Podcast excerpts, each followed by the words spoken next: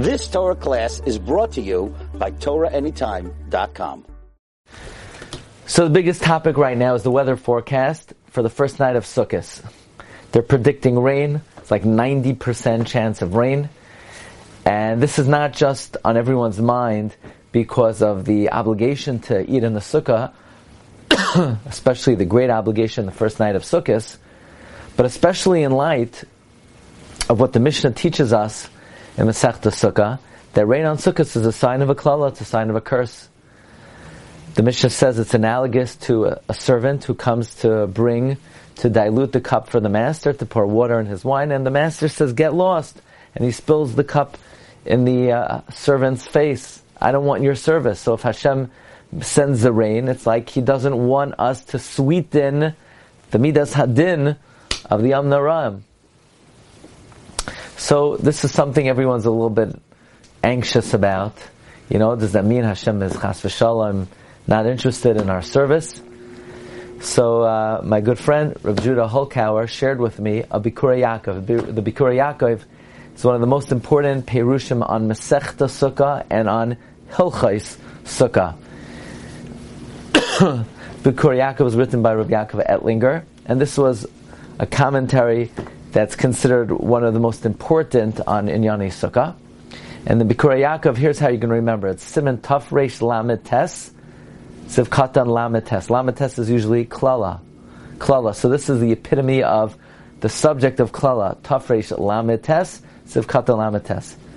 Says the Bikur Yaakov, it is only considered a Klala if it was not raining before Sukkot, and all of a sudden when it comes time to sin the Sukkah, bang, the heavens open, and the rain falls. So then clearly Hashem is saying, don't want your service.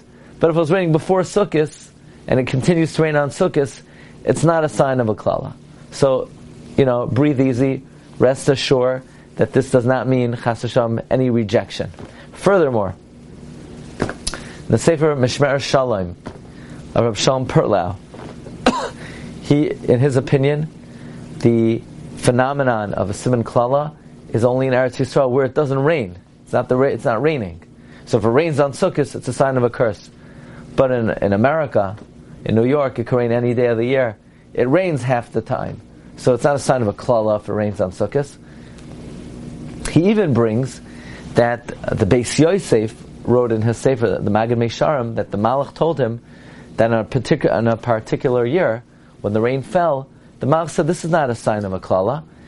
The reason it's raining is they did hakafos with the dalad minim. The dalad minim are meratze on the mayim. They elicit, they entreat Hashem to bring rain. So Hashem enjoyed our service so much of the dalad minim with our hakafos that He sent the rain right away. And if if you do the hakafos again, the Malach told the Beis Yosef, Hashem would bring so much rain like in the time of Chani Hamagel. Be it as it may, since it's been raining for last week here in New York, and it's going to rain tomorrow, if it rains the night of Sukkot, according to Bikur Yaakov, it's not a Simon Klala, it's not Eretz Yisrael, so it's also not a Simon Klala. But one thing we could say for sure, since it's been raining for so long, and it's supposed to rain tomorrow, and it's supposed to rain tomorrow night, if it doesn't rain t- tomorrow night, one thing you could take to the bank is Midah Toiva Maruba if it doesn't rain tomorrow night, that's an extra simon bracha.